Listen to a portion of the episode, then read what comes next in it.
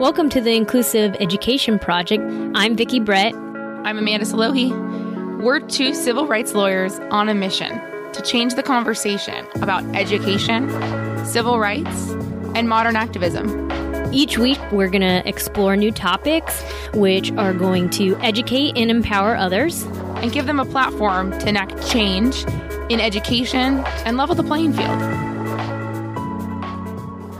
Happy New Year. New Year, everyone. Hope you all had a really, you know, it's been a minute since we have talked to you. We usually take a break to kind of refocus. We sometimes will record, but mostly just kind of planning. So we hope you guys were able to do the same or just even rest, even if you just, you know, made it close to the finish line in December and you just sat on the finish line until that's December okay. 31st. That's and okay. just crawled over the finish line. That's okay. I mean, 2023 was quite a year. I mean, although the last quite a year, years yeah. have been yeah, crazy, but yeah, it's insane. But so one of the things we wanted to talk to you all about today is the little things in the IEP. So the little pieces that don't get enough attention, the parts that teams tend to gloss over. And I think most families feel like, oh, they don't make that much of a difference. But some of these things can have more implications than you think. So we're going to run through some of the most common glossed over sections of your IEP today. The first one being state testing and the accommodations that you can receive from state testing. So, whichever state you're in, your IEP may look different, your testing may look different. Each state kind of has different state testing. It used to be called the STAR testing here in California, and then they've changed it to what's called the Smarter Balance. No matter what state you're in, your state testing is going to have a traditional general education state testing, which is going to vary grade by grade. Some grades do ELA and math only, some add in science, some add in, some have PE, depending on what grade you're in. But Yeah. in all states, you should have the general one and then you have an alternative assessment. So Yeah, the and- first thing you want to look at is is your child doing a, the typical assessment or are they doing the modified or alternative assessment? and typically on kind of the standardized templates, you will have a discussion of those assessments under the present levels. So, you know, it'll dictate out, you know, whether it's applicable or not. As Amanda said, the SBAC, Smarter Balance Assessment Consortium. And then we have the California Alternative Assessment, CAA.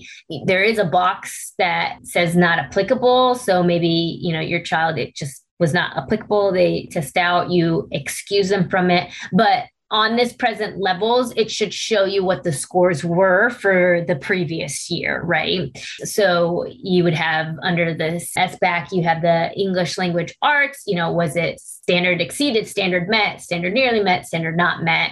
And then there's a breakdown also for math, same deal.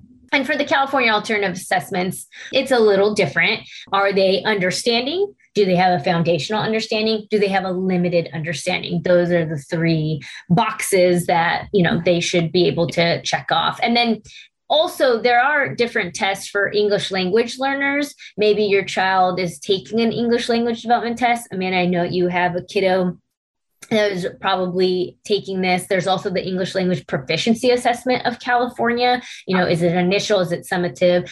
Obviously, if your child's not, it's not applicable. But these are the things like right off the bat that get glossed over, right? It's just like, Yeah. okay, this is like this stuff, like da da da. And every IEP, you should be discussing which assessment your child is going to be taking and what Mhm. accommodations, if any, they need. So there are both embedded accommodations, which means the testing creator has already put in place some accommodations in there that are accessible to all students. And then there are accommodations that are non embedded that the team could decide are things that would be appropriate. So, you know, you have your typical speech to text, text to speech. You have breaking it down into chunks. Nowadays, all these testing is on the computer for the most part. So, the ability to kind of mask problems is a lot easier. They just show one per page.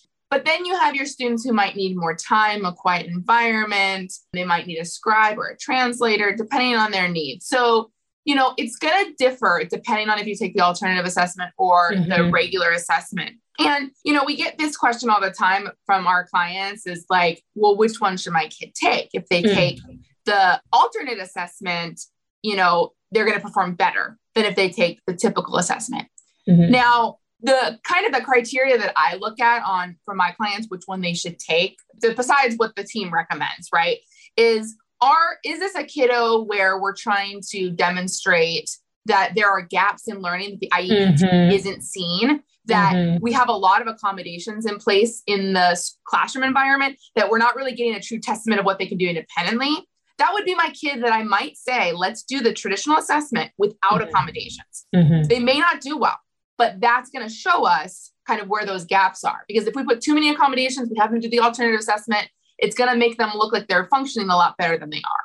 But remember, you always have the right to opt out of these tests. You do not have to have your child do it because for the most part, these tests are not really to demonstrate your child's progress. Although they're used by IEP teams all the time, mm-hmm. they were really designed to showcase what the school and the teachers are doing. Mm-hmm. So it's really a matter of and and this is how school teams and schools and school districts and states, that's how they get state and federal funding. A lot is from these tests. So it's one of those things where if you have a child who really doesn't do well in testing, especially standardized testing, and you've kind of got them figured out, you don't need this test to really see where they're at. You have enough things in the IEP that do that. And it would be so overwhelming for them to take this very long and tedious test. You can certainly opt out. It's not going to harm their grades. It's not going to harm their, you know, any of their scores or how they're performing in class. You do have a right. So if, if that's kind of your kid and you're thinking, let's just opt out, all you have to do is send something in writing to the IEP team and say, you know, I'm opting out of the state testing. Please have my child do another activity during that, that testing. And they have to honor that. Yeah, and I mean, you want to make sure that a discussion happens, right? So that you know what alternative stuff um, and that you can prep your child because the teachers do prep the kiddos. You know, they start going pretty early into the library, and this is how you log on and things like that. So, if that is also going to be kind of anxiety, like a, an anxiety ridden thing for your child, you know, make sure because I can't tell you how many times we've had uh, parents opt out and then they're like oh my child was just doing this or just doing that. And it's just like oh okay well let's talk about a game plan so that you're aware and that you can talk to your child about it. And that's what's nice about being able to kind of talk about this and getting a little bit more information instead of just gliding through this part. Within the next page after that testing there's also whether there's going to be physical education testing. So this is really important because it's during fifth, seventh, or ninth. So a lot of the times it'll just say outside of testing, you know, timeline, right? But if you want to know a little bit more information about what that would look like, maybe your child has some restrictions, this would be the time to say, hey, when is this coming up? Because if your child is the type of child that needs to know that it's happening, like we want to know as soon as possible. So that is one area very like right at the beginning that gets. And you um, might, right after that, you might have district testing because mm-hmm. those are still standardized testing as well. And mm-hmm. a lot of districts have their own like regular testing, whether it's once a year or once a quarter. You can have accommodations for that. So just make sure that you're considering whether or not it should be the same accommodations um, as a state testing or different.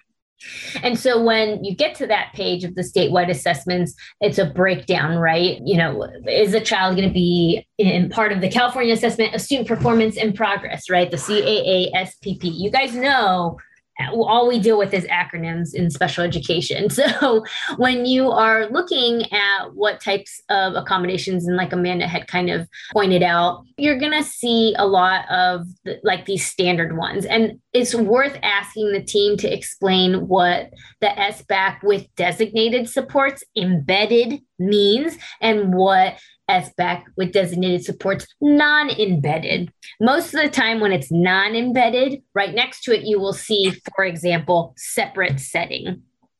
Maybe the child needs to have like a preferred time, right? Maybe they're on ADHD medication, so morning time would be best, right? Do they need special lighting? Do they need different type of chair to be in? Those are non-embedded. That's something yeah, mm-hmm. 30 minutes at a time, break it down over the course mm-hmm. of several days those are all possibilities. Yeah. Whereas embedded means there are accommodations that the test can allow for. So, for example, and it just depends if there is a part where it could be read out loud to the child, right? And that's through the computer, not through a person. So anyway, it's definitely worth talking to the team about and, you know, what testing is coming up as we get to a different part of the IEP, more so towards the end, another part that gets kind of glossed over and that we get a lot of questions about is the Medi-Cal part. Oh, it's Medi-Cal usually waiver. yeah, So this is Medi-Cal a- waiver. This is a California specific piece.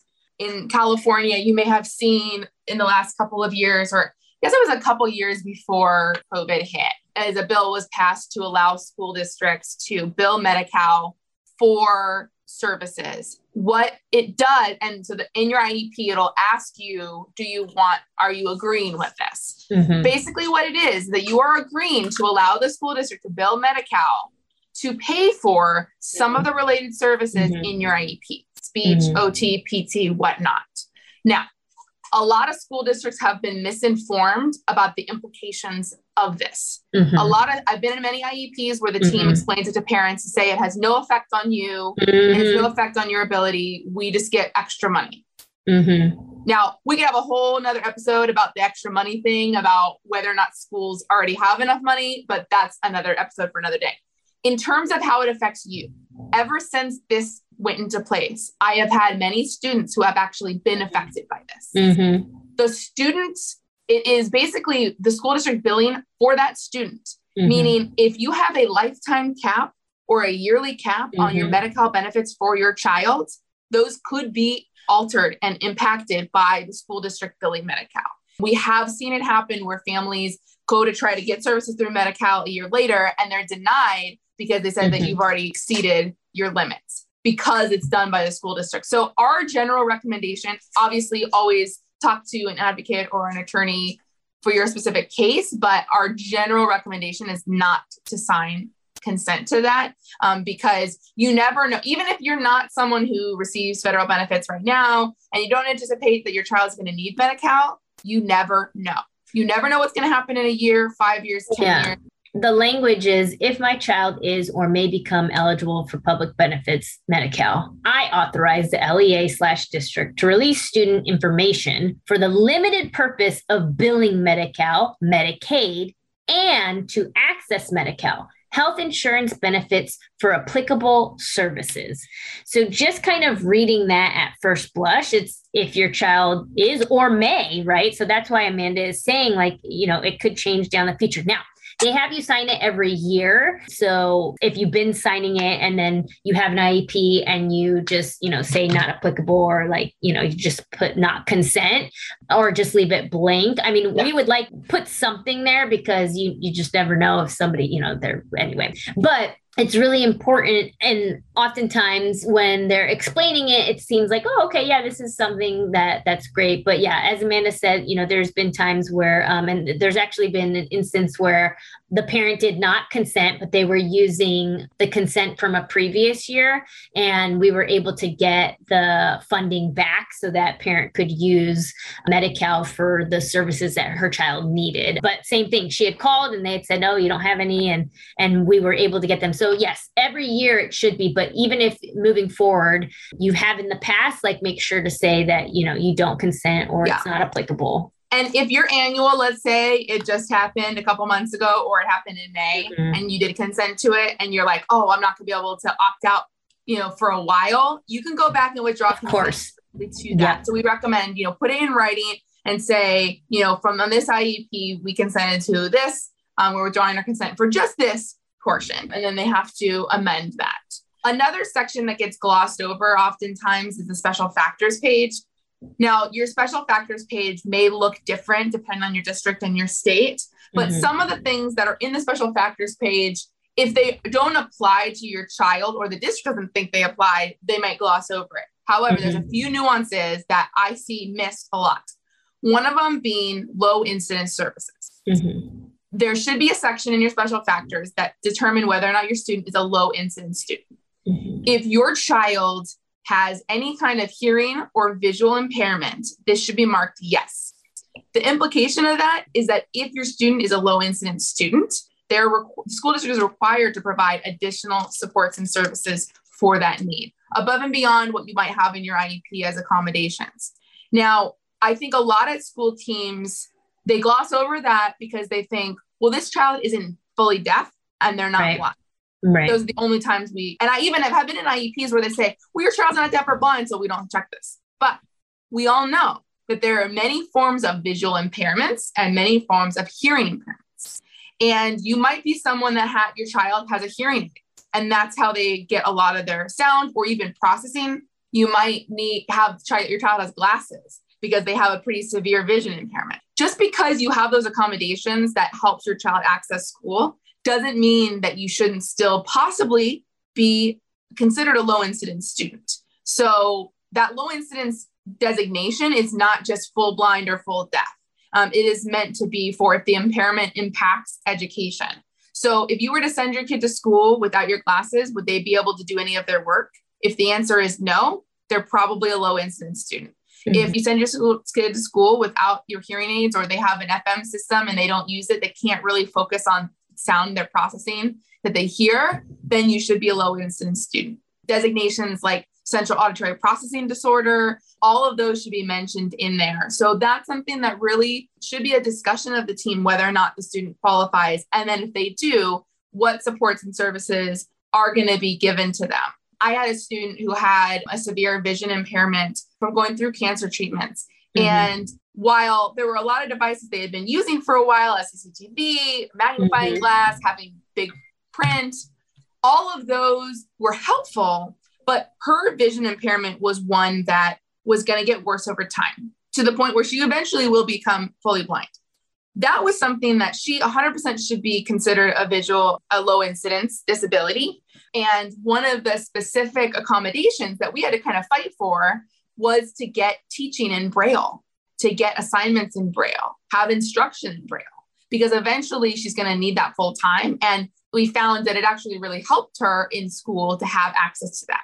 But Braille and translation and having documents in Braille oftentimes is not offered unless a student is fully blind, but there are students that still need it. So that's one of those accommodations that if you don't have a designation of low incidence, it might be a little bit tougher to get. So you know, always make sure that if there's anything going on with vision and hearing, even if you're not fully, the child isn't fully deaf or blind, that is something to really look into. And the team should have a full discussion about it. Yeah, oftentimes, you know, it's very quick for the team to also, as Amanda said, with assistive technology, just say no. Assistive technology, you know, they just assume that like text to speech or speech to text, you know, with the Google Chrome books that a lot of the kiddos have, or even iPads, that it's like embedded in things. But assistive, or one time I had a school psych say oh, but like they're not low incident, so they don't need assistive technology. And I mm-hmm. like, or they can speak. So, and I was like, that is absolutely not the determination. Yeah. There really should be an evaluation to determine whether mm-hmm. the child needs assistive technology or not, because as any ATU person will tell you, or AAC person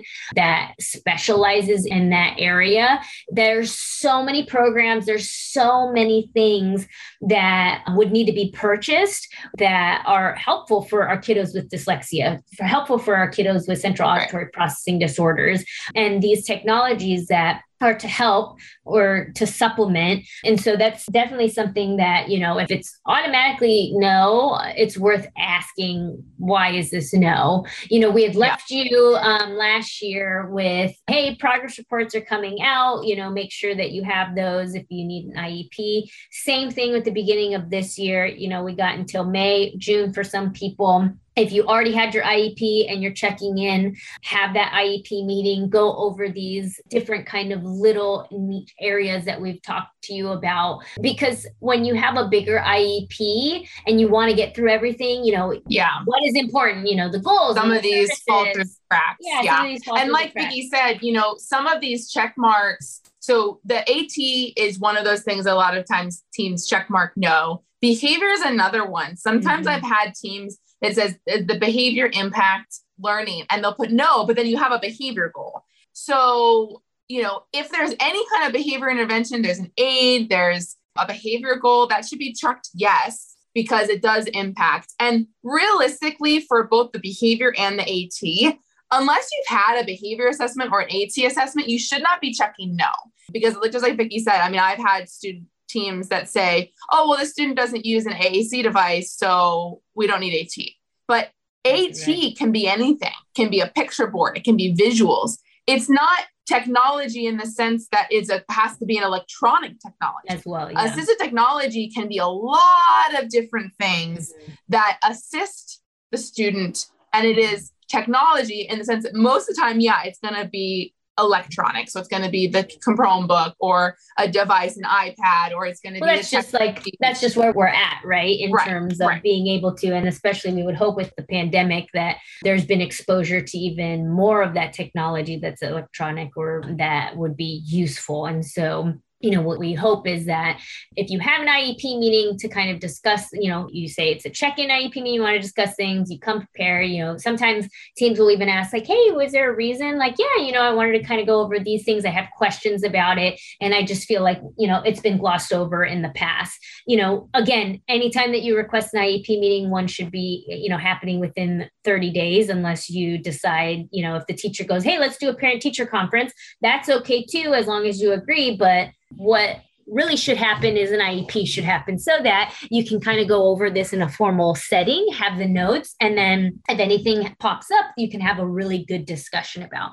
We yeah. really want it to be a collaborative and setting and one in which you feel comfortable asking questions. So when there's not high pressure of trying to get to the services and placement and goals, um, and you can have an actual conversation in an hour, we find that parents, you know, gain more in learning the different aspects of the IEP.